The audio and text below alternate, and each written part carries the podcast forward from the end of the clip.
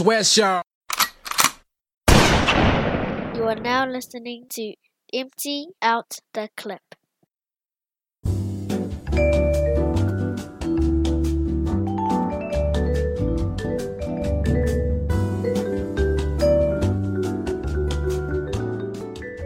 Alright, welcome everybody to another episode of the Empty Out the Clip podcast, the EOTC. My name is Cams and I'm here with the brother Daddy. What's up, bro? What's up, my good man? How are you, so? Good, man. Man, looks like it's just me and you tonight online. So yeah, man. We'll just get started with some shout-outs. Oh, man. I don't know where to start with my shout-outs list here. First of all, I want to say thanks to the CCEP family for generously putting on a feed for me yesterday. On Friday. And then also to my Kiri Juice fams who farewelled me off the last round of drinks at the Mango Tavern on Saturday night. Oops, I almost got run over in the car park at the end of the farewell drinks. Hey, anyways, this guy freaking reversed into me in between me and my mate's truck. So like, I almost got died. Huh? But I was just laughing there because this dude was one of the boys noticed him hanging around. So there's a couple of my boys that left our Kiri team, and then they come to farewell because it was sort of a thing that we were doing, had been doing, like farewell all the guys leaving. He thought the guy who was hanging around us was one of the girls' partners or brother, and then he realized, like, bro, this dude's just hanging around the car park trying to, find a party to go to. The bloody guy reversed his car because his back window was fogged up, and hit me and my mate while we were talking. So like, almost died, man. I was about to fussy at me, but then in my head I was thinking, oh, actually, let's not ruin a good night. And then I was just laughing that my mate was talking down on him with my big time, me. You can tell, like, the age difference, eh? Oh, I didn't hit you. I didn't hit the car. Bro, we almost died, you piece of kill. But I shout outs to my mate, Angelo. He's obviously doing big things over at the CSD. He worked with us maybe a year and a bit ago. Shout out to my host, Nella, came out of the woodworks to come farewell with me on Friday night, and also to the Kiri fams, man. Mad respect to my girls, my sisters Anne and Mary, and also to the host Michael who didn't come out. To Ariel and Kitty, but yeah, mad love to those guys. Good luck running your shift without me, man, because I know that's a fucking massive hole to fill. Yeah, just felt real positive leaving, having the national manager come out and farewell me and say, just appreciated me for my time, because I'm the last of the actual parade guys still around, so I was the last one to actually leave. So yeah, a bit of reality, eh? Yeah, man. Yeah. I was like, get you when I saw the big bus come in, but the fingers of Islanders, they're like, oh, is Tony here, man? Oh, what's he here for? It's a Friday, random, hasn't said there's an order or anything. Then walks through the factory, he's like, oh, here's your last day. And dudes, are you happy with your decision? Fuck yeah. That's fucking good, man. If you're happy, you're happy. That's the most important thing. So fuck, just hearing that sort of just sunk in, like, man, it's my last shift, But nah, fucking about time, man. I need to fucking worry about myself now. Been working 21 years of my life now. It's about time to fucking just worry about me, my own health, my own shit, So enough of the procrastinating. Start fresh next year. So yeah, man, if I can learn some stuff and help you out, I will. But yeah, I've got to finish all the stuff around the house too, eh? It's probably the longest list, man. So was that your farewell drinks? Yeah, I saw in your stories. My farewell drinks, man. Oh, sorry, if you follow me on Snapchat, you will see the nitty-gritty of what happened. But yeah, I just had to show all the people that didn't show up. Like, they said, oh yeah, I'll be there for your drinks. But like, I know you won't show up for the drinks, but I knew if I died, you will show up. So it was like one of those ones, but... team's good, man. Team was real good. I even asked for a poster of the parade when they sponsored the Blues. They hydrated the Blues. It's been in the office since the site was put up. I asked for it, and the boss went and grabbed it and said, "Fuck yeah, bro, that's for you." I was like, "Surely stop, man. You're gonna make me cry." It's not fuck, He even did the bro. You know what, man? Even if you want to come back, bro, you fucking come back. There's always a job for you here. I was like, yeah, bro, appreciate that. But in my mind, I'm like, fuck that, man. It's like $160 for 2 weeks to come and fucking work here. It ain't worth it, man. But nah, just I thought that new challenge, you know. I thought a new challenge and just, you know, it's like when you're not being challenged, eh? You know, it's just feels like it's just stale space, man. So, nah, shout out to the fams at Kiri, man. It's been a good ride. I mean, I've managed to get me TVs, barbecues, and a washing machine and bikes since I've been there. So, nah, just looking forward to a new something new and whatever the future brings, man. But yeah, that wraps up my shout outs. Nice. I'll make a shout out to a guest that came on the Background 135 on Friday night. That's pretty cool because I'm pretty flexible most of the times, and this is like a guest that's been on before the Background 135, and I wanted to catch up with him again.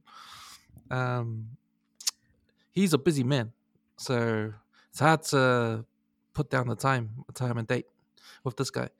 So, you know, I knew it was going to be like, okay, probably a few weeks pass before he goes. But he gave me a text that very day and said, oh, he's freed up that night, but at 9 p.m. on a Friday night. And, yeah. And this was a text that came through during my lunch break. So I said, oh, yeah, no, sweet ass, it's not late. We can do it at 9, finish at 11 or 12. And he was like, oh, sweet. So, you know, I was proud to be flexible, you know, when it comes to things like that. So, but I've got to apologize to this guy as well, because, you know, when you're amateur in the podcasting game and you know he's doing all this, dealing with all this technology and stuff, mistakes are going to happen. Yeah. Mistakes have happened in the past where you know, yeah, what is mistakes have like happened in the past where whole podcasts have been lost. Yeah. And you know, you just gutted because you wasted all that time, or you thought you pressed record but you didn't press record, and then half an hour passes of gems that you missed, and you know that happens too. Then there's unforeseen things when the power shuts down, which happened one time.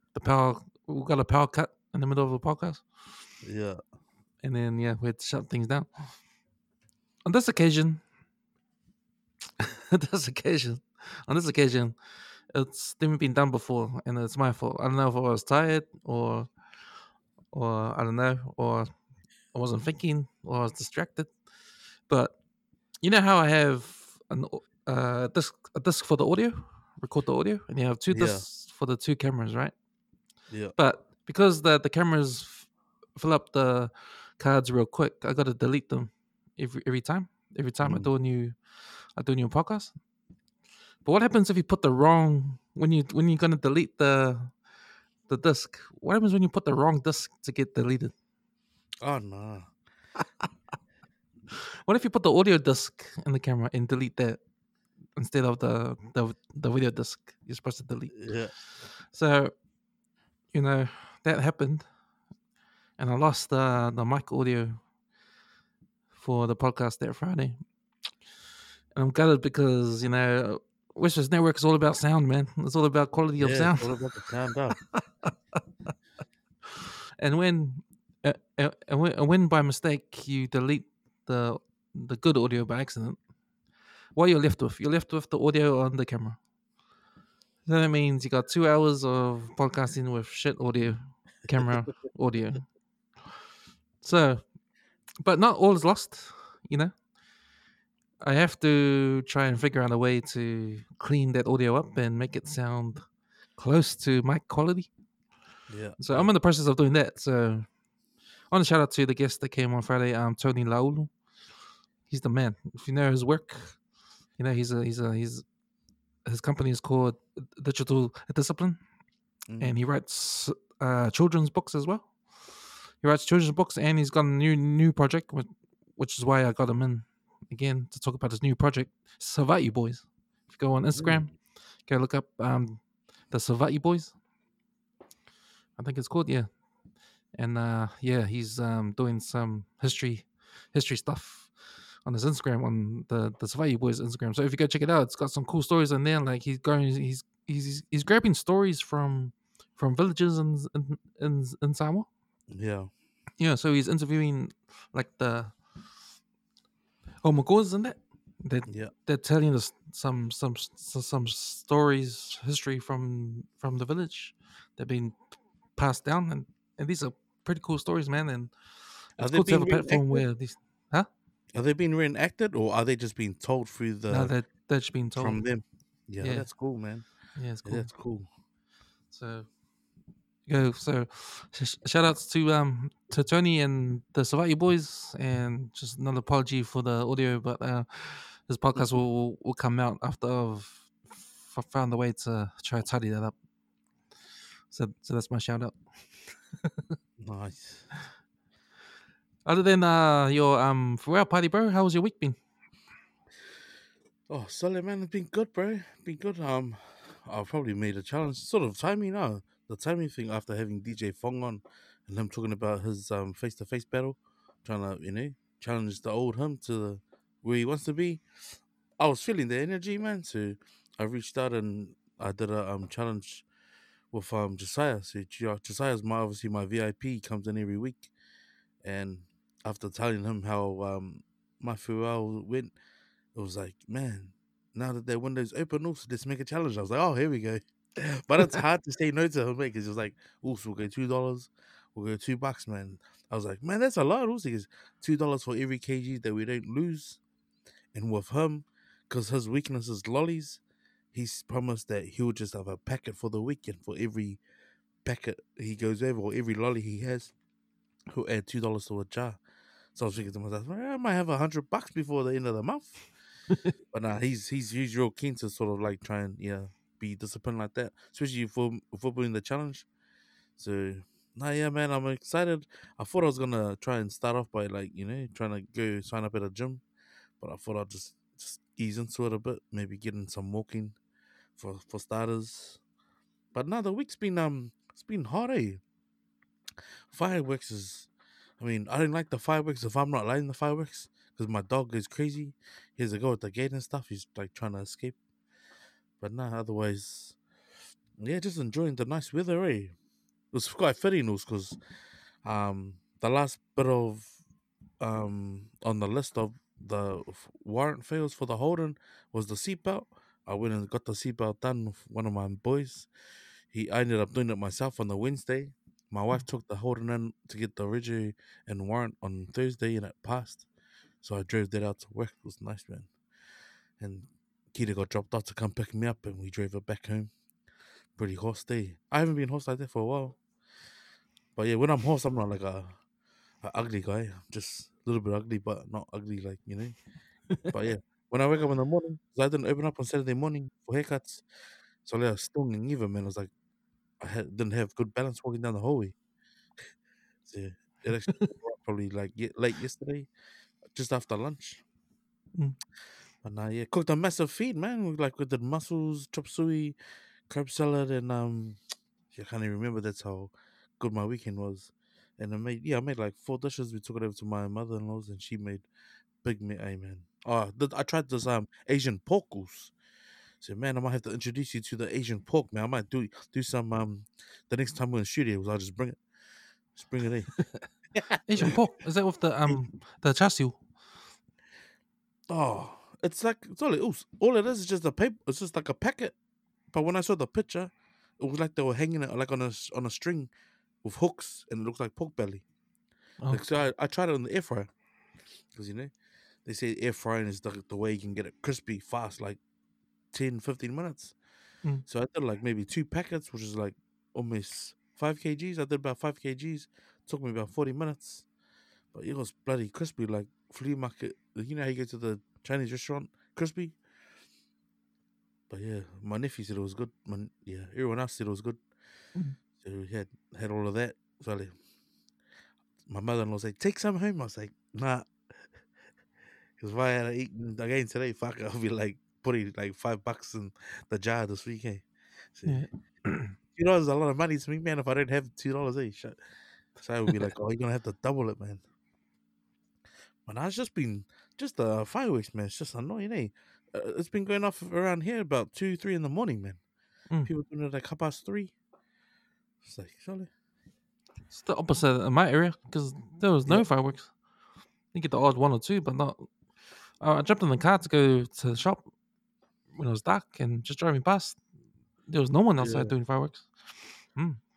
So I don't know if it's the case because it's Guy Fawkes these days is pretty lame, depending compared to how it was when we were kids. They took away all the cool fireworks, man. All the cool ones are banned now. Yeah, solid. My sister-in-law, she bought a box probably like 70 by 40, $350. The reason why it took us an hour and a half to get through all the fireworks is because all the wicks were sellotaped down. So we had to keep each one and cook out of the wick to light them. But I'm surprised, man. I think two of my kids, they've never done fireworks. And I thought in my head, I forgot. Even my oldest nephew, bro, he's like 16. So he's never done fireworks. And it's funny, like, trying to watch him go like this with the lighter. You know, this balai was like nervous. But it was pretty cool. Like, I was like, oh, no, my bad, bro. Like, you got to hold the light up right, mate. But I was just crack up watching them two go at it. But if I don't know, it was like, hey, aim it that way, aim it that way. But the Roman camels that we had, man, some of them were, shit, they were pretty loud. Like, enough to set the car alarms off.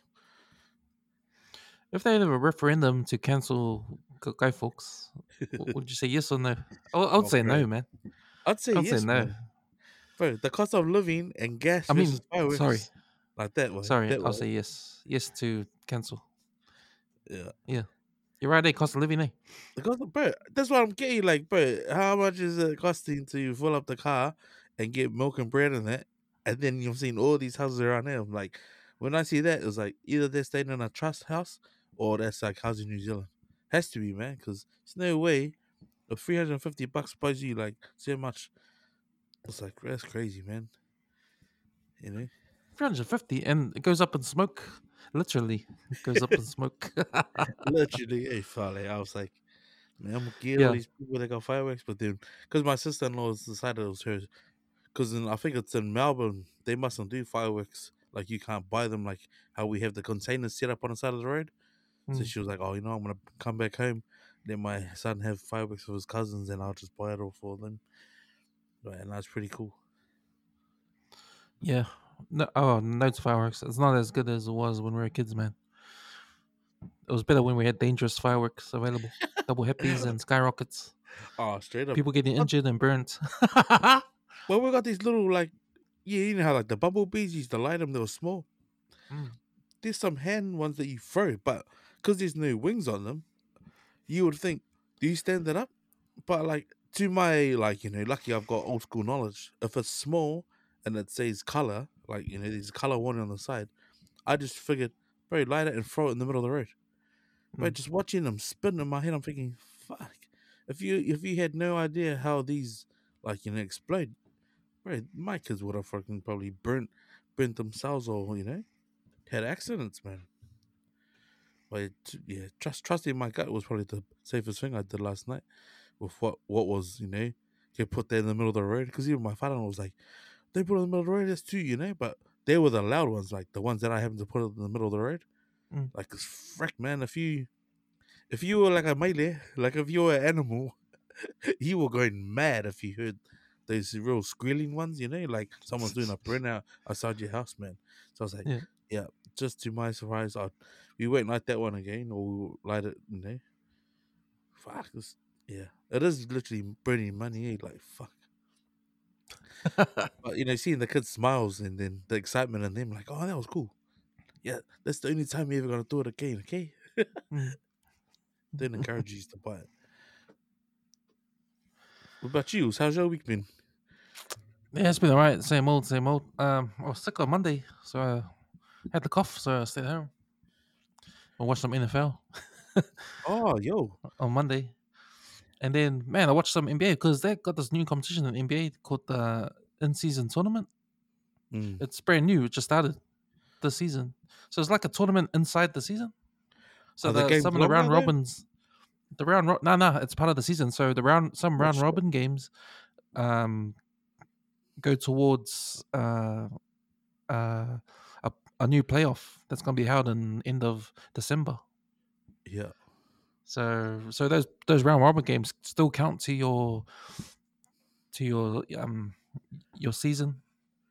But then they're going to have, I think, a couple of days off to do the quarterfinals, semi-final and final. But it's not a series, it's just one game. Oh, okay. And then they go back to do the season again. Yeah. Yeah, so they're doing it because the NBA season is pretty it's long. So the NBA season starts in November, finishes in June, and there's 82 games. So each team has to play 82 games. So if you think about when the season starts in November, December, January, February, like it's like, you know how you said NRL? You don't watch NRL until game 5 or what? Yeah, the fifth week. Round 10.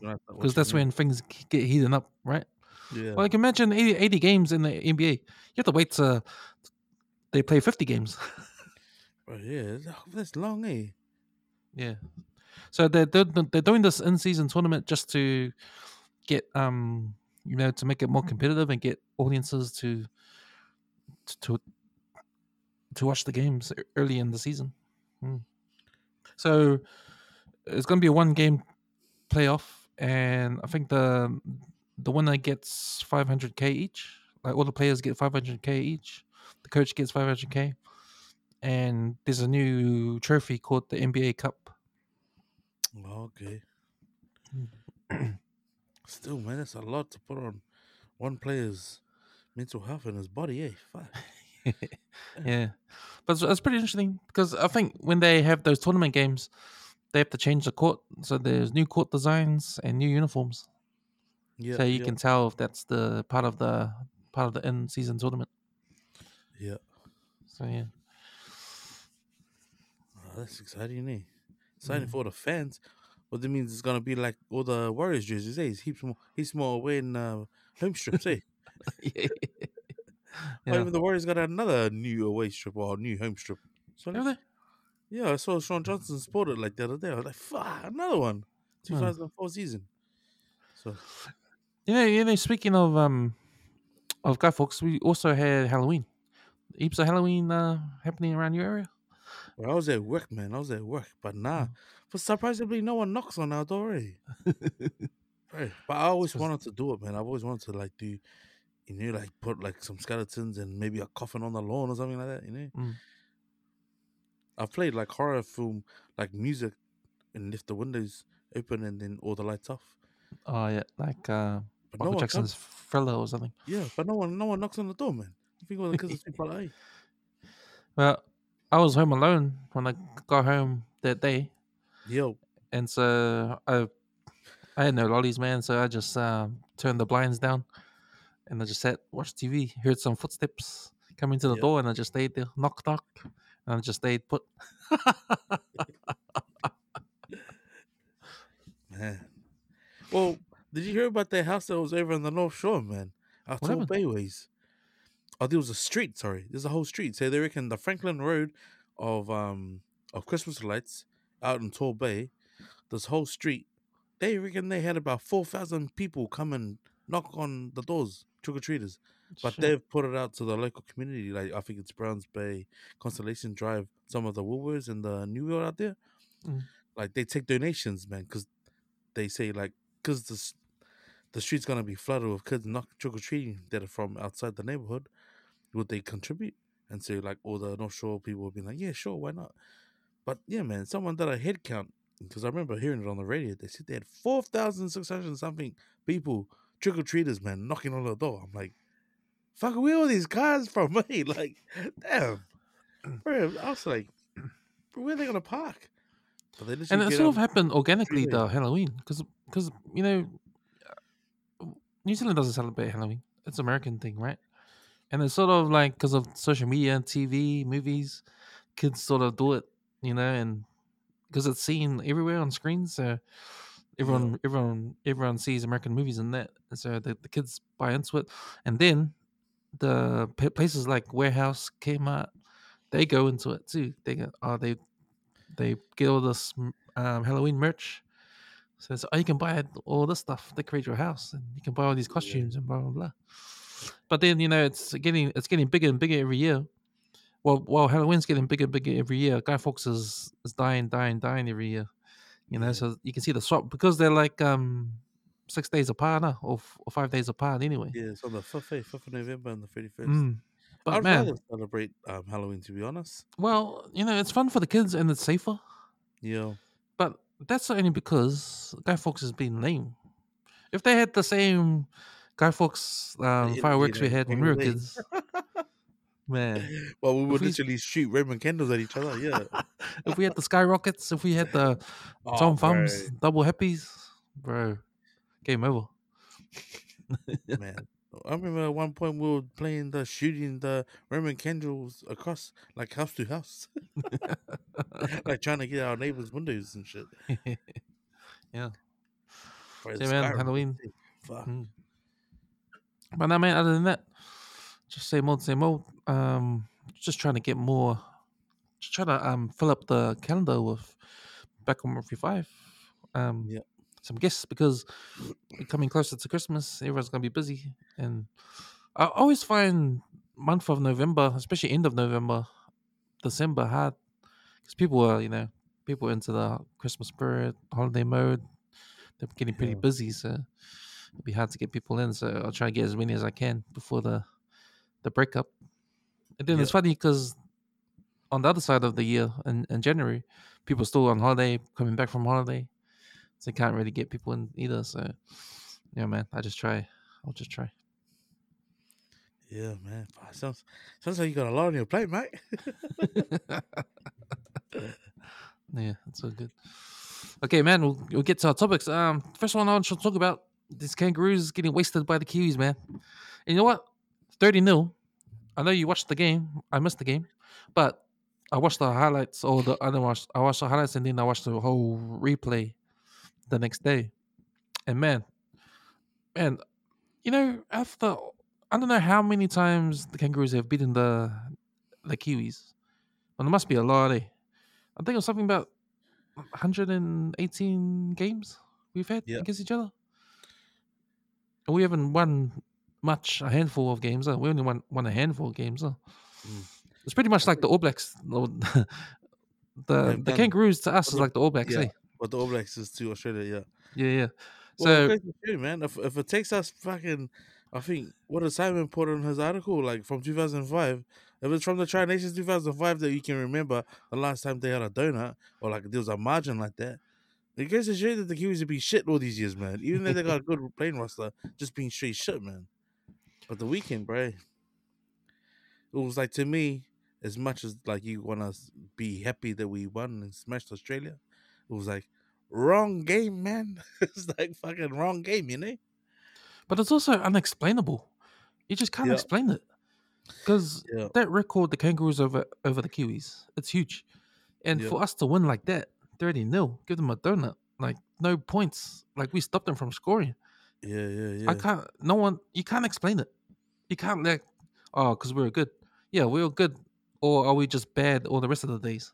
Or the rest of the times we play them? Yeah, man, it's just one of those weird, like one in a million games, eh?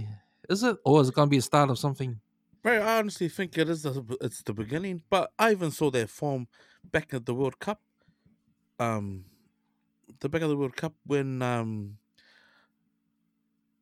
I think it was maybe when they played Fiji. I think New Zealand might have played Fiji. They had the game, but it was sort of like, either it was Australia or Fiji.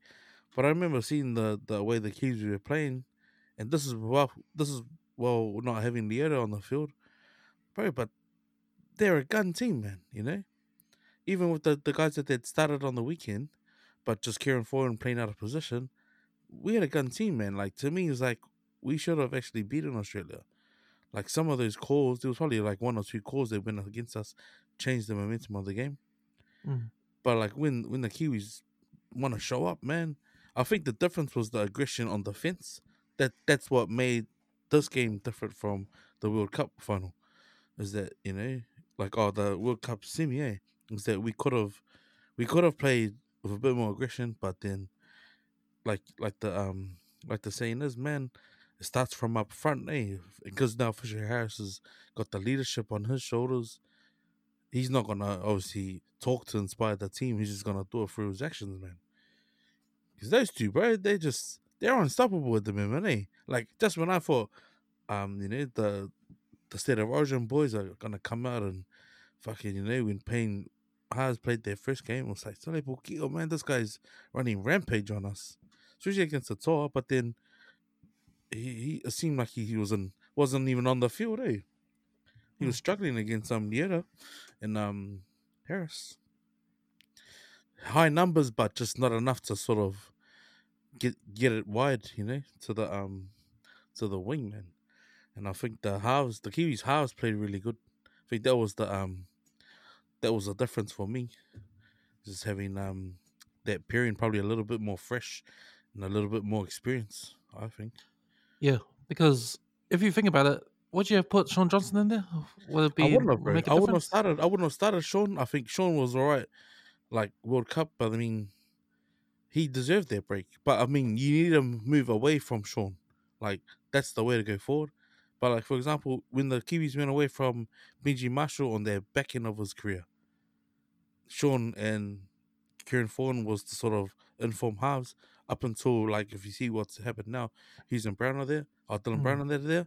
So it's like a good change, because if you rely on the look at Australia's predicament right now, they'll go Kiri Evans because he's the winning State of Origin half, but look what New South Wales has struggled to do. They can't find a pairing. Loai can't. He won't put his hand up for them, and he's the starting send off.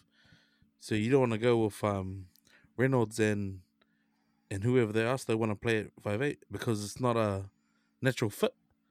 Like, they seem to go with like pairings all the time, but because these Kiwis guys have been sort of together the last three like test matches, I think they've got more, almost like more game experience. Yeah, I think with the New South Wales situation, I think they got a ride in game 3. I mean, they put Cody Walker in, and he was the biggest difference, and they should have put him in ages ago, you know. But would he ever be worthy of an Australia jersey though? No. That's what I'm saying. So that's why the Kiwis are better for it, because we don't have a State of Origin. All we can do is put our boys in the mix during test series, and that's enough experience and enough culture to get them all sort of on the same page, you know? It's just that it was taking us a long time to sort of do it. Between Dylan Brown, Jerome Hughes, and Sean Johnson, that's going to be a toss-up, eh? He's going to make the cut. Because I don't think Sean hasn't played 6, and I don't think Hughes has played 6 either. So, but Hughes played a good game. Hey, he had a good game. Yeah. But so then I think you have to drop one of them. Because all of those players have had a rest as well, you know? They weren't like, you know, those guys, yeah. Those guys that played State of Origin and that played Finals 40 right up until the top, maybe top 8, their bodies have been bashed, man, because that's straight in from the World Cup. So they've obviously been battling. Yeah, the other thing that sort of shocked me, was the sort of two guys were invisible. Payne Haas, I think Tino had a good game, but Payne Haas, he was invisible. Eh? You didn't see much of him. Yeah, but I mean, I think if you look at the physicality of the Toa Australia game, or even like the Kiwis, bro. The scoreline might have blown out, but some other tackling that goes on in the first 10, 20 minutes is probably as bad as State of Origin. I think Junior Polo even said it. He's like, bro, these guys might not look as what they look when you're watching them at home. I can tell you now, like, I think when Harris came off from his first blowout, fuck, he looked like he was done, bro. Like, you don't see him puffing like that when it comes NRL, like finals footy, except against us when Para rolled Penrith.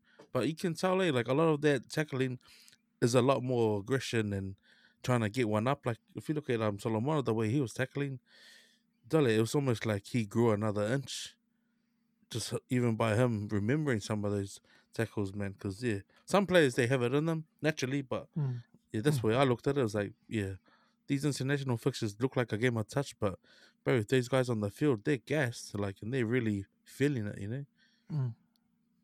Who's some of the standouts for you? Because our winners, it would have to be the wingers who stood out. Yeah, The wing is weird, and his defense, his tackle on Holmes. Bro, his hit on Holmes. Tackle, but even like bro, Isako's try, like fuck. I remember like when he came to the mix, was there 9th tournament up in Auckland? We didn't know who he was. We heard about him, you know. We probably didn't watch enough tape on him. Bro, whoever saw the talent back then obviously got it right, man. Because like now that these guys are a bit more mature, fuck, it's a shame, man. Like, and it's cool that they want to play for the Kiwis. To be honest, it's a better payday. But imagine when they decide to say, you know what, we're gonna go play for the heritage team. I would hate to be the Tosa Mockage, man. Fuck, because there's too many guys to choose from. Well, let's try to do his job. So you definitely have Brian Toto on there on the wing. So, who gonna get another wing? Isako or... Well, that's the rules. Who would you choose?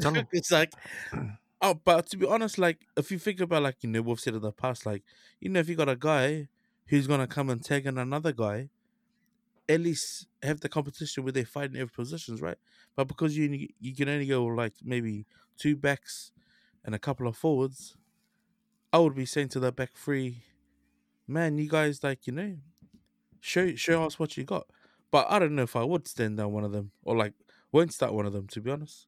I'd rather rearrange the back line where, you know, Isaac could cover fullback, maybe, you know. I'd rather do it like that instead of move a winger and bench a winger. Because, like, they're all specialist wingers, man, you know. But if you could have, like, a guy, like, maybe who could cover centre and wing, like Fido, it's different.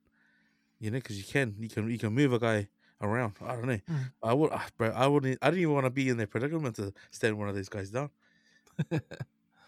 Yeah. There's a few guys that stood out for the Kiwis, and it's looking good for the future for the Kiwis if they can keep that core intact, that core, eh? Keep that core. Like even that centre, that Matthew, the guy from the Raiders. He was good, eh? Yeah. And the prop, the Balangi guy. Yeah. I probably haven't even seen that guy play NRL. He plays for the Cowboys. Oh, yeah. Griffin Neem or something. Yeah. But he's a unit too, eh? Yeah. But you know what? Do you think, like, was this a game that New Zealand won or just Australia just played badly? Yeah, I think Australia probably just look gassed, eh? They look gassed, man. But no excuses. Not with the talent that they get to choose from. But that is pretty shocking. That's pretty shocking. Especially if Mal Meninga's the fucking coach. Like, there's no excuse. There's literally is no excuse, man. And like you were saying, like, you can't explain it. You can't say that they played poorly. It's just that the Kiwis just played that much better. And the defense was the difference, eh? Yeah. Fisher Harris, man, he was mean, eh? Fucking, he's a gangster, eh? I think he was, like, obviously playing for all his patch member family, eh? Like, they're stuck and we're here, you know? But yeah, it's just good. It's good to see, man. Like, I think Australia need to be checked like that from time to time. But you just wish that it's not at the expense of the tour looking fucking getting big scores, fucking hit out on them because they didn't have. But it would have been better if the MMT was part of it as well, I reckon. Well, I thought that this was probably be some fuel to Mal Meninga's fire for trying to change the eligibility rules, eh? Because now he'll probably think, see, I'm not surprised if Mal Meninga's here. See, that's what happens if we don't get those guys in our team. Yeah. But at the same time, Payne Haas and Antino are probably thinking, shucks, our team's useless, so I'm going to play for Samoa now. Yeah, hurry. But I mean, like, fuck, look at, like, yeah, probably like the fans showing up to the games hasn't been like really like impacting on the game. But if you look at the score lines or like even like I think the Papua New Guinea beat Fiji, eh? I can give them a hiding, man. 33-0 or something, eh? 30-something-0. That's like shit. Yeah, I watched that in between watching my movie, but I was like, damn, that's a shock of a score, eh? But then again, it's like, where was that form at the World Cup? You know? I think on Saturday we had the Black Caps play Pakistan.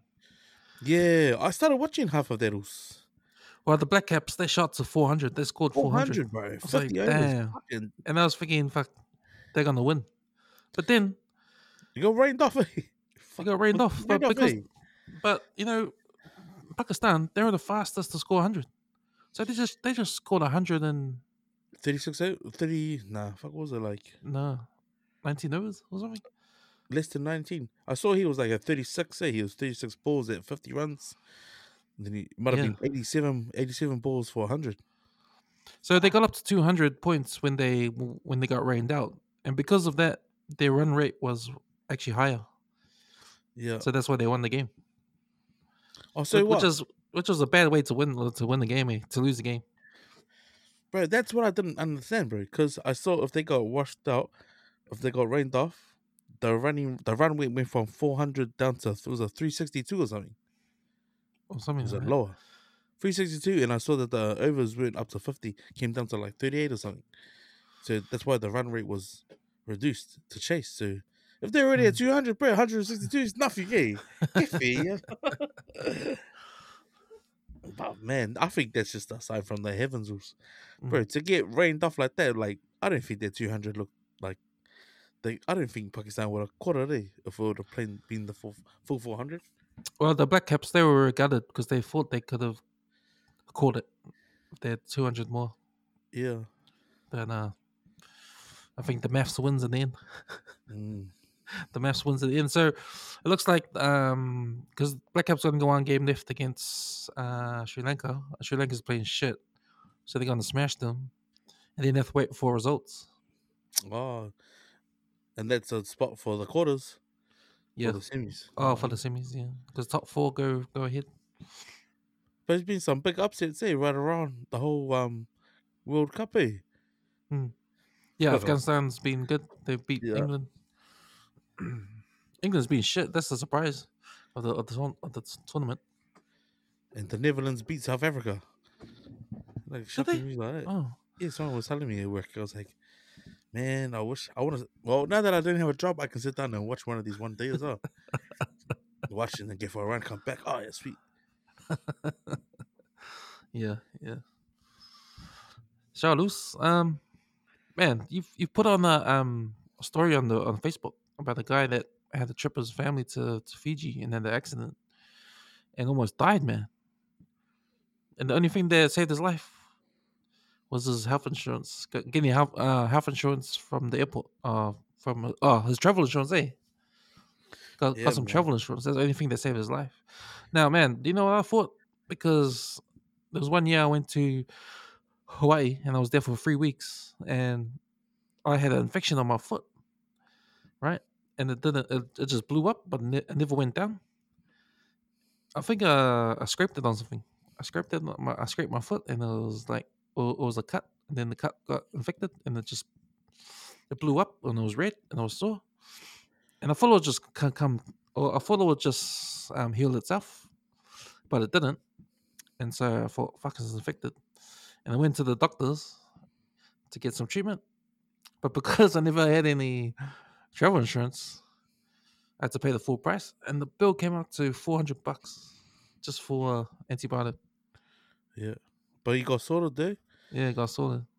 Yeah. But then if I had got that insurance, they would have paid for it, you know? Yeah. Bro, but that story in itself, man, like a couple go on a P&O cruise, decide to get off at Giverny. So I've been on this exact same boat cruise. Oh, that boat cruise when I went to Tonga, one day in Vavau, one day in Tongatapu. Then I would have travelled over to Suva, and then on the way back, or the journey on the way back. So for them to go out and about and celebrate their anniversary, and then obviously like in the short snippet, the guy's like obviously out there karaoke singer. That's probably how he got his goal on, man, just singing some love song duets to her. But it's the whole the reality of like, man, he was holding a GoPro just to record the wildlife underwater, and they get hit by a boat. Can you imagine? So the propeller Bro, cut through his skull, man. Yeah. Fuck. Can you imagine, like, in the middle of nowhere, with not being able to ring 111, you know? You know, you're away in the Pacific Ocean. People whose fucking English is like, Gaia, like, you gotta say, my husband needs help.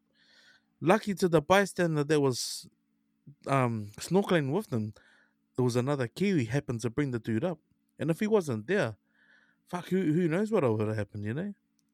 But just that feeling of not being able to control the situation, eh? Like, his poor wife obviously seen her husband, fucking half his head's cut off. They can't communicate properly to the freaking... But then to jump back on the boat and then have to go see a doctor, eh? And like... Yeah, man. This is why it's important if you go on trip, family, get travel insurance, man. Yeah. Yeah, so man. They had an $8,000 bill when they got to this, like when the husband got, he got flown out to Suva, a hospital, and they had to buy all the medical equipment while they were there, man. So all this is stuff like, you know, if she didn't have the medical insurance, bro, that shit would have cost thousands of dollars, right? Yeah. But then for her to organize the plane, the helicopter from Brisbane to come pick them up in Suva, and then fly them back to Auckland. Now, this is where it gets sketchy, man. And then this is typical, like, just like the... I'm not going to say Samoa, okay? Or the Pacific, you know? Oh, yeah. It's Vinaka. They probably put the paperwork still attached to the clipboard. By the time she had organised the flight from Sydney or Brisbane to Suva, these monkeys hadn't even filed her paperwork. So his flight was delayed by 10 hours. Mm. You know, if your husband's literally dying and like, bro, he needs special medical attention, and these guys are like having conversation, like going, it'll probably be alright in the morning. He's probably not gonna live, you know. But by the Lord's grace, man, save this man. Yeah, incredible, man. Even the part where they took the breathing thing away. Oh no, because they wanted to. They need, you know, it just goes to show how lack of resources they are. Oh yeah, hospital away. Mm. Because someone else had to use the breathing thing, so they took it away from him because they said, oh, because he's got a more chance of dying than this other old lady we need to give the breathing thing to. Man. Yeah. So deprived for 13 minutes, this guy wasn't breathing. And he had lost so much fluid around his brain. Mm. And he makes it back to Waikato Hospital, and he's in a coma. Yeah. Bro, and... It was a 9-hour surgery, and... 6 surgeons working on him for 9 hours. Yeah. And he survived. So he's half blind, eh? He's 50% blind, both eyes. Yeah. And he can't work anymore. He's an electrician, eh? He's an electrician by trade, and the miracle of him waking him up was to his beautiful, to his darling wife, just to lure his toes to a song, eh? Like that. It was Amy Winehouse, story, eh? Man. Amy Winehouse. But man,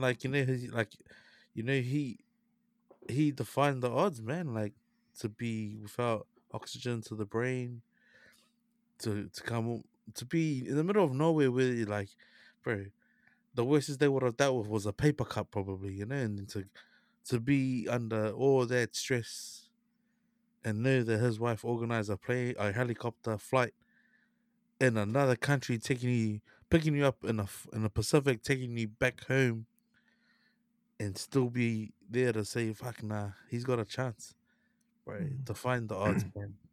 That's got to be the miracle story. And then they found like a cancerous spot on his kidney, eh? Yeah. Well, just by while screening it, that had they not got the attention that it needed, he probably would have died. Like fuck, that's man. The Lord was looking out for them on their honeymoon, man.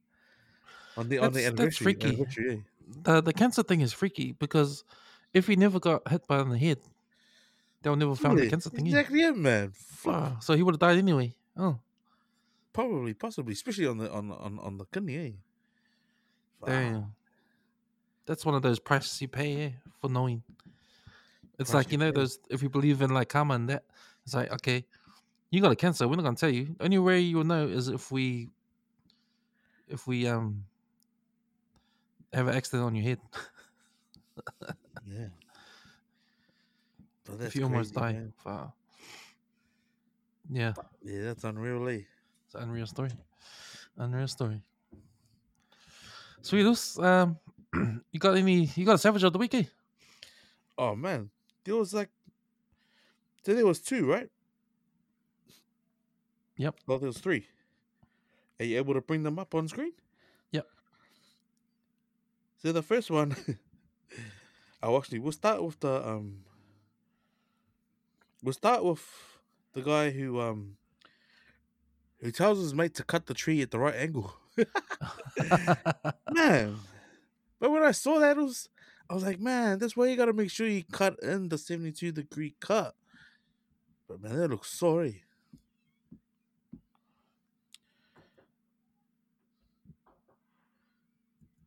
This is why it's important, like, health and safety-wise, before you start cutting at a tree and just before it tips, man, like, you got to get everyone out of the way here or make sure it falls the right way.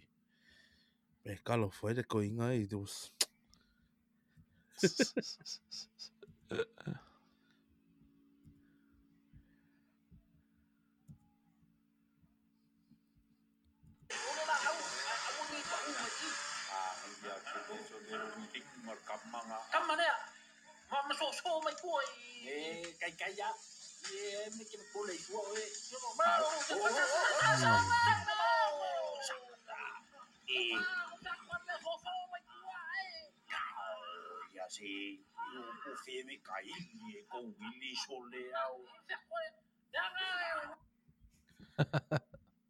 See what that footage fails to do, because I've been cutting trees out the front of my house, man.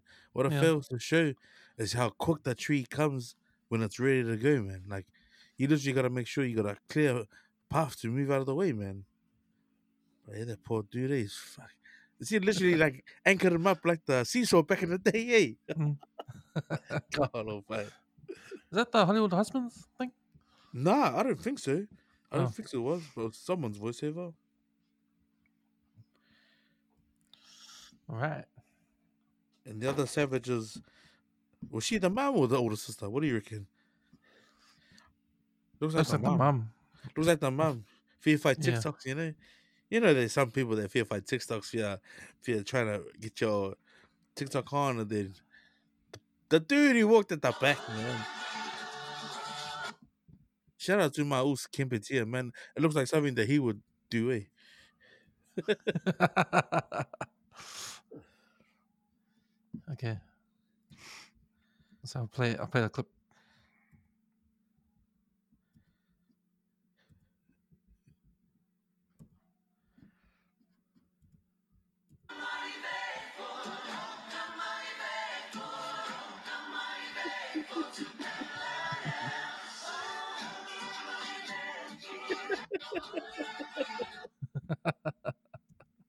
Just the look on their face, see. That's the look on their face and the distraction, the audacity of the guy. Dude, he was the man, bro. He must have had a crack up upbringing. He was to do something like that.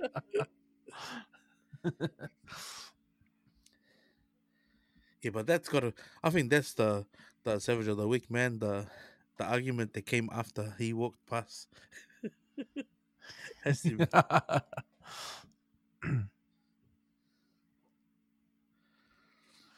You've also got a few book of the week.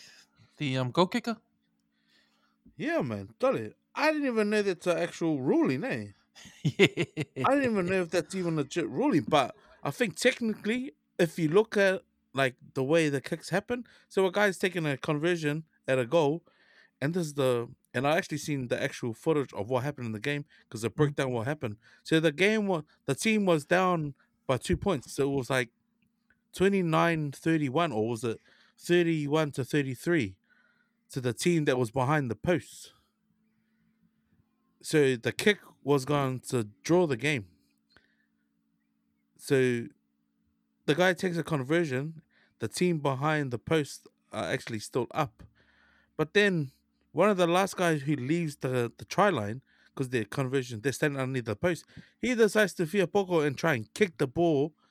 I don't know why the hell he thought kicking the ball was going to do anything, but he's actually kicked the ball backwards and it's gone, helped the ball go over the post, which then makes the game 33-0. Fuck.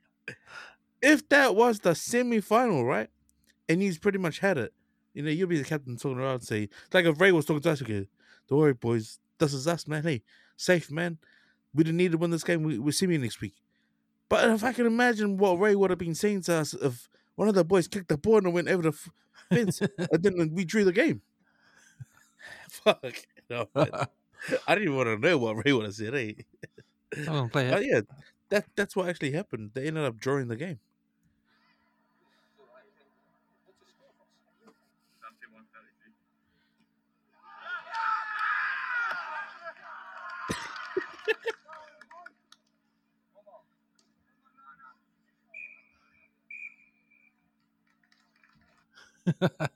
So now they drew the game 33-all.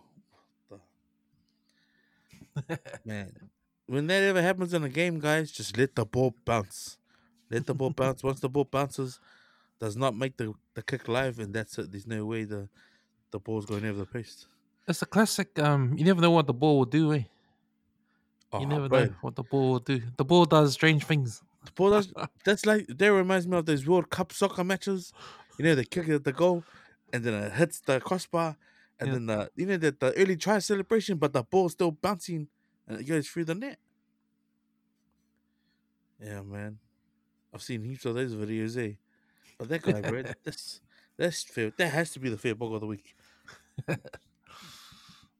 Sweet, bro.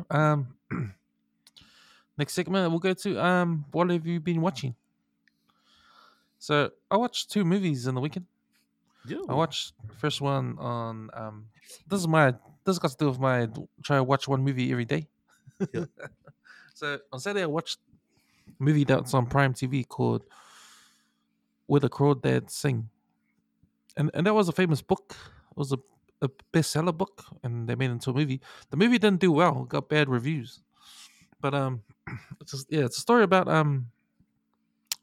which is kind of weird because if the book does really well, you know, those books are bound to be made into a movie.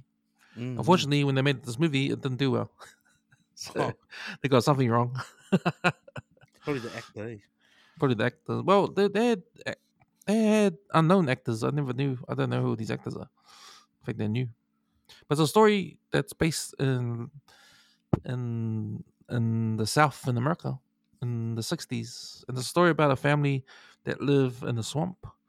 Like they've got a house in the swamp and the dad's like a drunk and he's abusive and he beats up on his wife and it's about their kids. So they've got 4 kids, 2 older girls, a son and a younger girl. And what happens is that it just shows the abuse that the kids have, the abuse the kids get from their dad and then which leads to their mum just leaving the family. The mum packs her bags and just walks off. Leaves the kids and the husband. And then over time, the kids start leaving too. So the 2 older daughters, they leave the house and never come back. And then the son, he leaves too and never comes back. So who's left over is just the dad and the younger girl. So the story is about the younger girl. Okay. Yeah. And there's also a murder because the girl, she grows up and her boyfriend gets murdered and she gets accused for murdering him. So the story is about just that, about this court case and how she lives. But yeah, man, that's give it probably 5 out of 10. Oh yeah. But it's a good story. It's a good story. Did you read the story though? No. Nah, I didn't read the book, but I heard about the book. Oh, okay. But yeah, no, it's one of those stories we sort of makes you think. Like, yeah, I don't want to give away too much, but there's a moral of the story, and it's kind of beautiful. Mm. And I think it's one of those movies that if it was released in the 80s or the 90s, I think it would have done better. Oh, yeah. But I think the storyline these days, it won't get any credit because they're white people. You know, if it was a black person in there or someone indigenous or, you know, something like that. Because it's all about because she lives all by herself in the house because her dad eventually leaves as well. The dad leaves, wow. So it's only her, just a young girl. So she grows up by herself in this house in the swamp. And the town that's close by, they regard her as just an outsider, like, you know, someone that they point fingers at and tease. They call her a name, the Marsh Girl or something. So she's already outcast. She tries to go to school. She gets the courage to go to school, and she only stays there for one day, and she gets teased. All the kids tease her, so she doesn't go to school anymore. Man, sounds like I want to watch now. I want to know what happens. Yeah. No, you should watch it. It's on Prime. Oh, okay. It's on Amazon Prime. Where the Crawdads stay. Oh, where the Crawdads sing. Yeah, and there's a twist at the end too.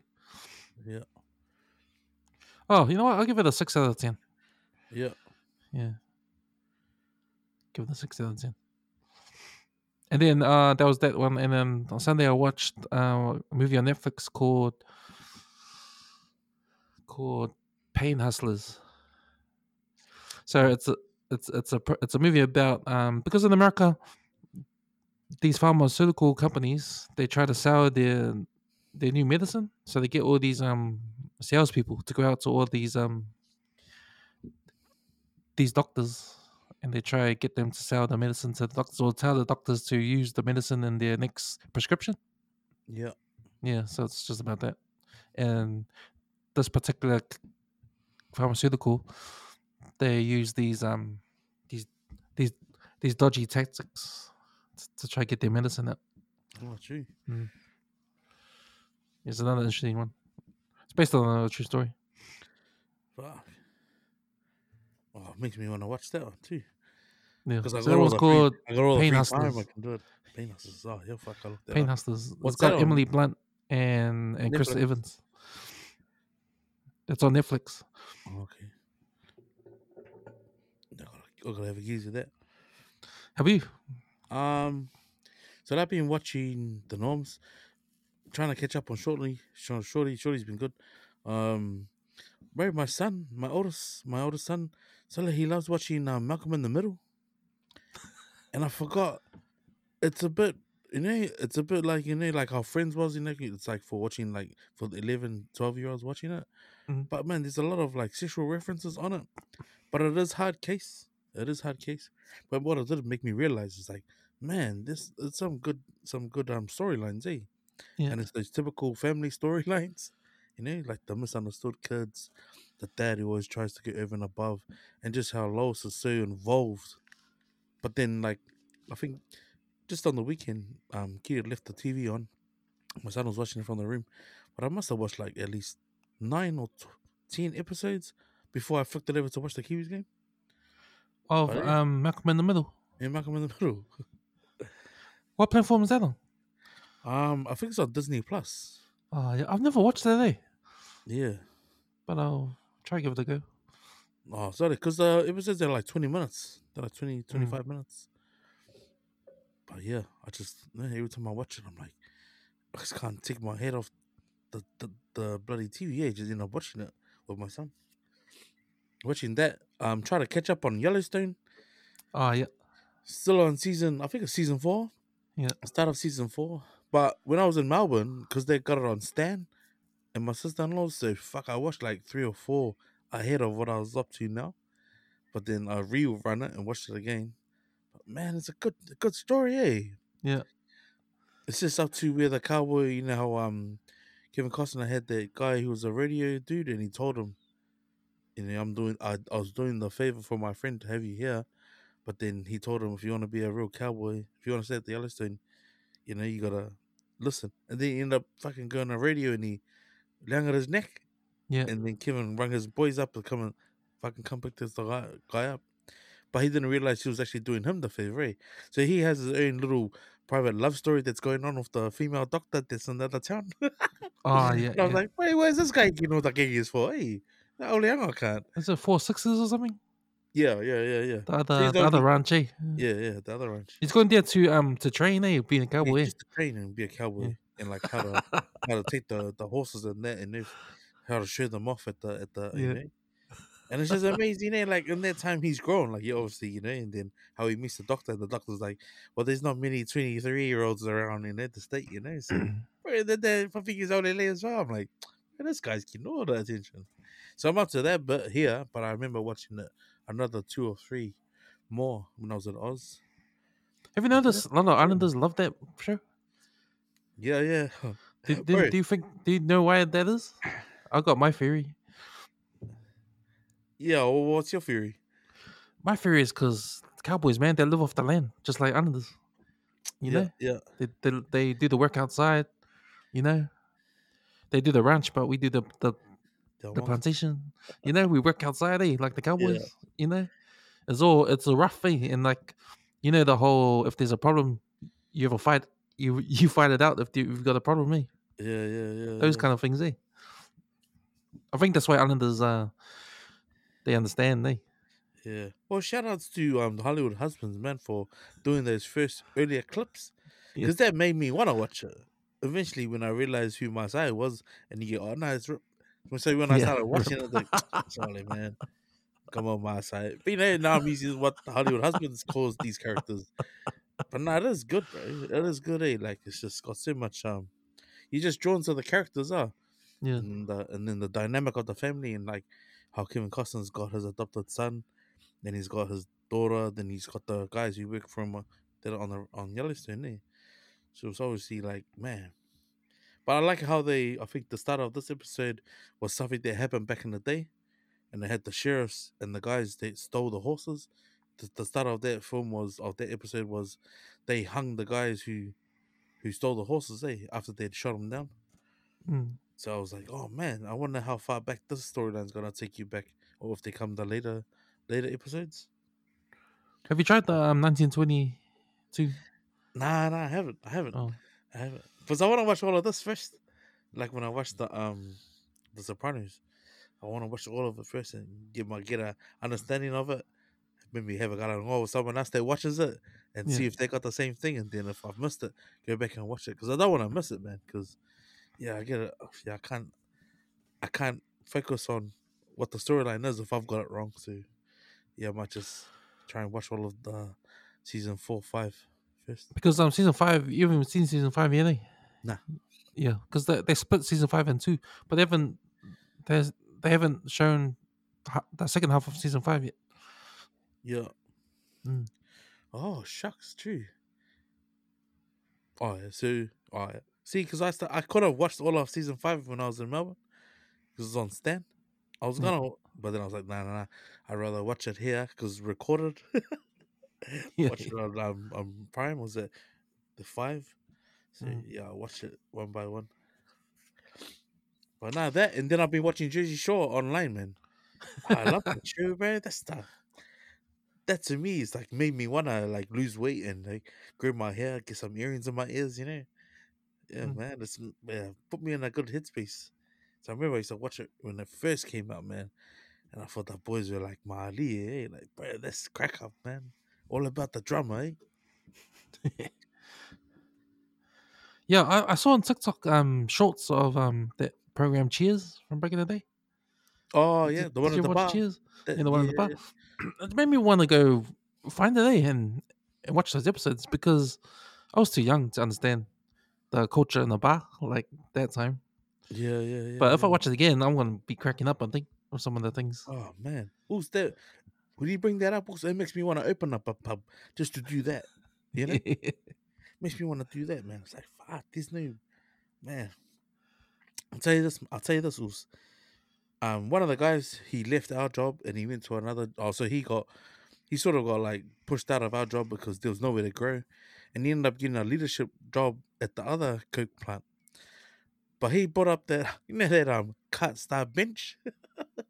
What? Cut star bench. Like, so if you had to bring up a panel of, like, say for example, you're doing all the West Coast Network, who your co-host, who you want to be your co-host, and then you give the star, cut, and bench. Oh, yeah. And he was doing it. And he did it to me, like, on everything. And I was like, nah, I don't want to play this. And he goes, hurry up, bro, we want to know. Then he started doing it. I told him straight, tell me then, I'm gonna be honest, but they'd be upset if you're Muli Saw if I didn't name you. So I did it, bro. And he was like, "Oh, did you hear that?" But everyone was like, "Oh yeah," and then we went all the way through till I got to his position.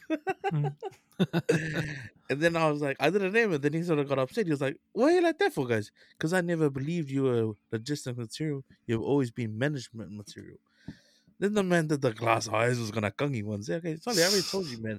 I told you were wasted time on the floor. You're management material, bro. But yeah, he's a manager now, so it's crack up. The man wanted to play start cup bench, and I was like, sorry, you're not. You don't belong on a forklift, mate. You belong in the office, bro. You're management material. That's a feel good story. Yeah.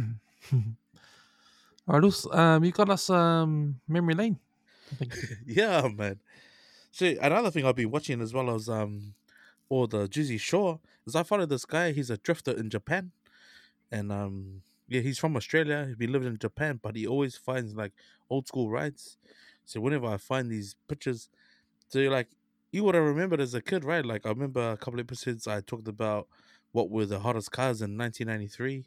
It was like the Toyota Celica, the Honda, the RX-7, and the Supra, right? The Toyota Supra. So sort of like going off that theme, I found a picture of a, it was just a kid looking through the window of a Honda Civic. And like, if you were a kid back in the 80s, you would have looked at the speedometer on your parents' car or I said, yeah, man, our car goes 180 kilometers. But I remember in the playground, everyone had that one guy who said, "Is that all? Bro, my dad's car goes up to 260. So, in the post that I put up, the most important thing on a car as a kid, and that was when we were kids, though, and that's the speedometer. Do you have any stories about guys checking how fast does your car go? Oh, can you remember that? I didn't. I didn't. But I know what you mean. And it's something that they will do, eh? Kids will do. Bro. Because this one is the picture of the speedometer of a GTR. And it goes up to 320 Ks. So, when I was a kid, man, my dad had a Holden. I think the fastest speed was 220 on the speedometer. But I was thinking, man, that's fast. But when I saw someone said, "Is that all?" Nah, my dad's car goes up to 280. You know, and we wanted to call his bluff, eh? We wanted to call his bluff out until the day that his old man, and actually, come to think of it, his old man picked us up. And that's who I just been a visitor before the episode was. His dad picked us up, but his car went to 280. He had a Holden. It was 280. It was a taxi, but it went up to 280. So that was legit. Like, man, his car goes to 280. Oh, but that was our thing as a kid, eh? Makes me when I was a kid, I thought having a van, you were the man if you had a van. Oh, so you can fit heaps of people in. Yeah. You fit the whole family in. Bro, touching on vans, bro. There were so many kids in the hood, bro. My old man had a couple of vans, but it became like an almost inside joke. So whenever someone's old man pulled up in the van, it was like me, my mate Ken, one of the was Gasa, and another guy Longo. Was like all our dad had vans. So when someone said, "Sully, your van," all of us would look at like see. But then one of them was like, "Nah, my dad's at work. Right? My dad's not." He's all like, "Bro, when it was my old man's van, eh?" So it was like a 2-tone red and grey, and it had the old school like the mags that would be on the Kingswood, and he had a tinted windows. So whenever I saw my dad, I was like, "Yeah, just be Mimika, eh?" But then he traded in and got this like sky blue Nissan. And even when it came out, I was like, "What the hell is that?" And like, you know, didn't have tints, but I had curtains. But I used to laugh at all the boys when they'd compete over their dad's car, eh? Like, "Oh yeah, man, my dad's got the dice, you know, the eagle stickers and the beads on the chairs." Oh, the beads. You were always trying to one up each other, eh? The vans. But then the vans those days were had better shapes, eh? Yeah. They're like real vans, eh? Like these days you get the people movers. Yeah. They don't look as cool as the vans back in the days. Nah. man. But it's like thinking about it, man. It's like, bro, when I see any of this stuff, like when you're a kid, first, I just think about, bro, man. When I knew you had some mean old school cars, eh? Like, you know, not old, but like before, like probably like 1991, 1992 cars, square cars. Yeah, I know we had heaps of old wagons like that around me. Nice, horse. Food review time. I'll make a start. There's a place that a work colleague of mine said to go check out. Now, I don't know if you're a fan of Reuben sandwiches, but explain. So Reuben sandwiches is it varies. So you got cheese, you got corned beef, and you've got pickle, and you've got sometimes sauerkraut, onions, and it's in like a between toast bread. So it's like a toasty. Oh, okay. So, I've had one.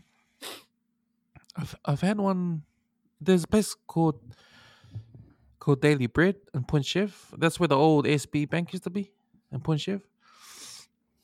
It's now a bakery. They have a Reuben sandwich there. It's nice, but it's small. They've got a Reuben sandwich at the plant barn, and just at the back of Hangar Bar. Yeah. So there's a cafe in there. They sell Reuben sandwiches there. It's quite nice. But, man, when my work colleague said there's a new sandwich place opened on K Road, we should go have lunch there. There's a Reuben sandwich there in May. $18, and it's massive, and it's delicious. Oh, yeah?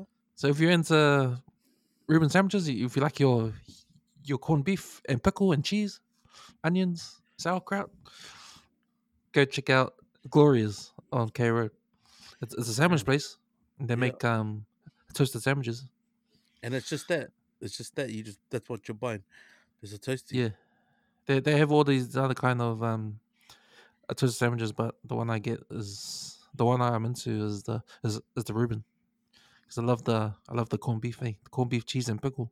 That combo, mate. Yeah, very sounds. That's yum. Nice. Yeah, sounds like something. We make here, man, similar, like with the croissant. Yeah. Wow. Yeah, I might actually make a home version of that. Yeah, get some corned beef, pickle, cheese, put it in a toasted sandwich maker. Yeah, onion. Yeah. No, yeah, my wife's mate. She came over one time. She was like, "Can I just use your sandwich press?" She actually had corned beef silver side, and with cheese. And she used like a, I think it was either cream cheese and a sliced cheese with a pickle and toasted it. Fuck, it was yummy. Mm. But yeah, when I imagine that, I just imagine like a panini, but probably with like Mexican salad instead of like like a coleslaw or anything, you know? Yeah. $18, what did you rate it, Rules? What did you rate it? From comparison to the Burger Club? Well, I've had 3 Reuben sandwiches from 3 different places, and this will be number 1 so far. Wow. Nice. So, Plant Barn number 2, Plant Barn Baker Hangar number 2. Yeah, K Road, Gloria's K Road number 1, and number 3 would be Daily Bread at Point Chef. Oh, man. That's cool. Makes me want to go find 3 different places and do another food review comparison of the same thing, eh? Well, because it's in season, eh? Like, I think you can have sandwiches during summer and that, but when it's like winter, summer, like, yeah, if you do go in season, like, tasties are probably the go right now, right? Because it's hot. Yeah. It's like an alternative to a burger. Yeah. Alternative to a burger, but because I haven't had a pie for a while. It's been a while since I've had a pie. So, like, not feeling pies at the moment. So, bro, how about you? You got a food review? Yeah, man. So, to celebrate my 21 years of working life, I shouted the dinner. We were trying to go Good Brothers, Westgate, but I was I was wanting something like real hearty, like heavy. We're gonna get a slate, but then we ended up going to Lone Star Westgate. Lone Star Westgate. I ended up our meal came to when we left, our meal came to $266, and that was to cover. So what did I get? I think it's called the it's the sirloin. It was a sirloin steak, which was like $48, and it came with mashed potato and asparagus, carrot, and it was like two asparagus, a carrot, but the and then the gravy sauce. The gravy sauce was average, eh? Like compared to the steak that I had at Slate, the Canterbury one that I had, the Canterbury lamb. Yeah. And this was, to me, was like, because we had a home-cooked meal yesterday, a slow-cooked lamb on the bone, and I cut that up. And like, just, you know how you get the shank, the lamb shank? The comparison is like, of the meat, you know, for a restaurant, wasn't really hitting. So I sort of lost points the more we started to dig into it. But in terms of like what the kids got, so my son got like a chicken tenders, salad, and a cheeseburger. That looked like it was filling for him. And my daughter got the 9-piece rack of ribs, which was pork. My wife ended up getting like a calamari rings and a veggie and a side of mash. And she brought home some the mussels. But yeah, overall experience for the place is probably like out of 5 would have been like a 5, just because of celebrating that with my wife and kids, my two older kids. My meal out of 5, I would have scored probably like maybe a 2.5. Reason being, because the meat, the difference between that lamb meal that I had there and the one that I had at Slate was that Slate had that smoked taste to the meat. Mm. And I think they capture that by when you remove the glass, you can see the smoke come out. And yeah, just the tenderness of the meat. I mean, a home compared meal to a restaurant, slow cooked, wasn't really doing it. Anyway, 2.5 stars for Lone Stars, which was a $48 meal. And I got a side of chips, would have made it $50. What was that? $58. And those pub style chips, which look like fatter versions of wedges. Yeah, I was full, but I wasn't that maonga satisfied, happy full after leaving Slate that time we were there. Hmm. But yeah, for the price we paid, I could have paid just a car payment. But in terms of the occasion, it was worth it just for the company and celebrating the occasion. But yeah, sadly. Yeah, 2.5 stars for, like, you know, if, like, I feel like if the restaurant's gonna do lamb, make sure the lamb is done to the point you can just use a knife and just peel everything off. And the tenderness needs, like, I don't know, just having that compared to Slate when I had the Canterbury meal, it's just a big difference, eh? It's gotta have smoke. I didn't tell you, eh? I actually went to Slate after you said that recommendation. Oh, so yeah, I went there, and this was after the Warriors lost to Broncos, I think. Yeah, was it the final? After the final? Before the final, it was when the Warriors lost. It was when the Warriors lost to Broncos. That was that night, and the night after, and then it was a Monday. It was actually a Monday. It was a Monday after work, so we went to Slate. I went there just to get that lamb. You said, yeah, but they were out. Oh man, they didn't have any. Oops, so We'll go back for a feed review. Oh yeah, we're gonna compare it, man. Because like after having that meal, and like when I look at the price, I'm like, bro, I literally got a side of meal, like side of fries, a $10 side of fries on top of $48 meal. Whereas that price and Slate was probably like maybe like $36 with a side of fries. It was like $38 and a drink. You know, the reason why our meal came a bit more because of the drinks we bought: 2 pina coladas, a jug of water, and a couple other drinks. Was like, bro, it was $60 worth of drinks. Yeah, it's like, you know, but the lamb, Masha rules. Masha, we got to go do a food review, man. But we'll do it at sleep. Yeah, possibly this week, bro, because I still got lamb on the brain, eh? Yeah, cool. So I got the lamb shanks. Oh, okay. And how was that? But it wasn't my style. I wanted to get those cuts, you said? Oh, because they were cuts, eh? They were cuts of lamb, eh? The cuts of lamb. Or beef. Was it lamb or beef? Cuts of lamb. Yeah. The Canterbury was the lamb, yeah. But the presentation was like sushi style, where you could see it was tender pink. That and the smoke, the smokiness was what got me when I poured the piping hot sauce. Yeah, that's what I wanted, because the lamb shanks comes in as slow cooked though.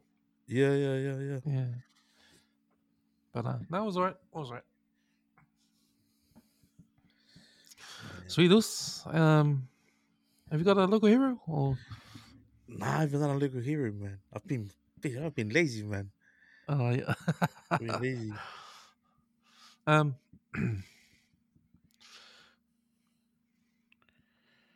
We got any other topics? One more topic, or should we just give some last words?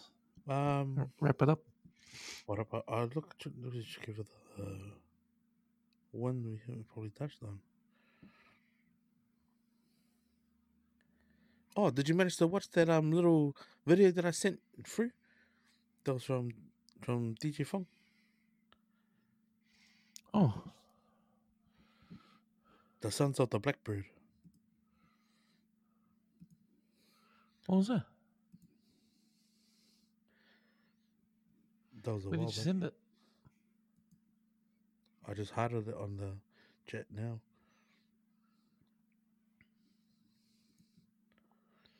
Oh, Sons of the Blackbird. Yeah. So I watched that. What is it? I think it was one of the... Remember how we talked about one of the characters that he took, and then he took it into... he was talking about on his pod about the guy who ends up working with his dad, and he takes his spot at work, and he's sort of seen, oh, that's what happens. And the Koinga is sort of like the older version of being in the the factory sort of thing. Oh yeah, and his characters have been branched off from that. So that was the movie, but I watched that. I took a view of it. He wanted my honest response, but I think it's if you know the Blackbird, you know what I mean. Yeah. I think if you know the history of Blackbird, and to use it in the way that it's connected to that story, because that's one of those what's that thing that the poem, like the guy's telling the poems. I forgot what it's called. But it's narrative by that one dude, and the whole movie's just playing to, and DJ appears as one of the workers who takes over the Goinga who was there. Oh yeah, I want to watch it. Nah, I remember him talking about it. Yeah, because I remember that the writer, Last Man, Saul. Yeah. Shot. Oh, I watched that. Sweet, man. That's us there for another week of empty out the clipping. Yeah, man. We're getting close to Christmas. A few more. We got to put in our leave for our Christmas break. Oh, yo. How many weeks do you reckon? Yeah. Oh, man. Maybe a couple, eh? What's the standard week? I don't know. I didn't have a job, so I don't know. I can't remember. It's been a while. It was funny. One of the girls who took over my position, I trained her, and one of the boys, it's just the same rubbish that happens in workplaces. They do the so-and-so didn't want to take it because of this so-and-so, and shout outs to my cousin Anne, man. Like, I told her I'd train her up. She'd be a perfect fit for it. Take the opportunity and just be patient, So now she's just, first thing, I left her a note in the diary. It's like a word of encouragement for her. And it's just funny, like, she said she saw it, and she's like, oh, she sent me the emoji, like the crying emoji. But I said, man, be patient, man. That's what's going to get you through the day working with, the age difference, You're working with someone who's in their late 40s and you're only like 22. So you're obviously going to have a clash of, like, personalities, eh? But shout out to cousin Annie. See you, man. My last words. So tune in to more Back Home with Your Father. Got some. I had a guest cancel, and I had two guests cancelled actually. So I was actually looking forward to recording. I got two more guests in the pipeline. Three more. I got one guy who's I'm keen to talk to. He's overseas right now, and in New York, he's running in the New York Marathon. He's a Samoan guy. Yeah, Samoan guy. He's in his 50s, and he's taken up running marathons. So he does it every year. Man. So he'll probably have a mean story. So I'm looking forward to having that also on when he's back from New York. Yeah. Yeah, man. But yeah, just keep looking out. I've got some episodes to bring out. I still got the late film returns. I need to do a late film returns. I'm missing that podcast. I'm talking about movies. Yeah, bro. So I'm going to bring that back. I've still got two to bring out. I've got, I think, Kangaroos and 145 Footy Show to bring out as well. Yeah, man. So keep watching.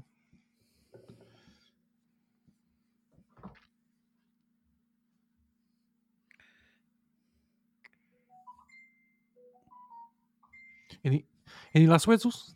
Oh, my bad, Oos. Yeah. Yeah, man, my last words is just to everyone just going through the motions of life and not actually stopping to reflect and take note of what you've achieved and stuff that has come and gone in the years that have sort of turned over each chapter of your life that you've sort of written. Reminder to you all, man, stop and breathe and smell the fresh air, man. Life is good. Life is a beautiful gift. Live every day like it's your last, and tell your loved ones that you love them, man. Give flowers when people deserve them, man, and always know that no matter where the journey and the destination is, man, enjoy the ride, man, because, man, it's been a minute since I've been working indoors, man. I'm looking forward to my next chapter of life. I'm grateful for the platform. I'm grateful for CAMS and the New Express Network. I'm grateful for the little things in life, like, and appreciating the little things that go unnoticed. Like, even as something as simple as jumping on here and having a yarn with the Oos, and even having the cuz Yash come through the shop and just catch up for a yarn in there. Final words is, yeah, man, don't wait for it to happen. Make it happen, man. You know what it is. Yeah. All right. Peace, everyone. We're going to get the fuck out of here. Let's go. Sick, you.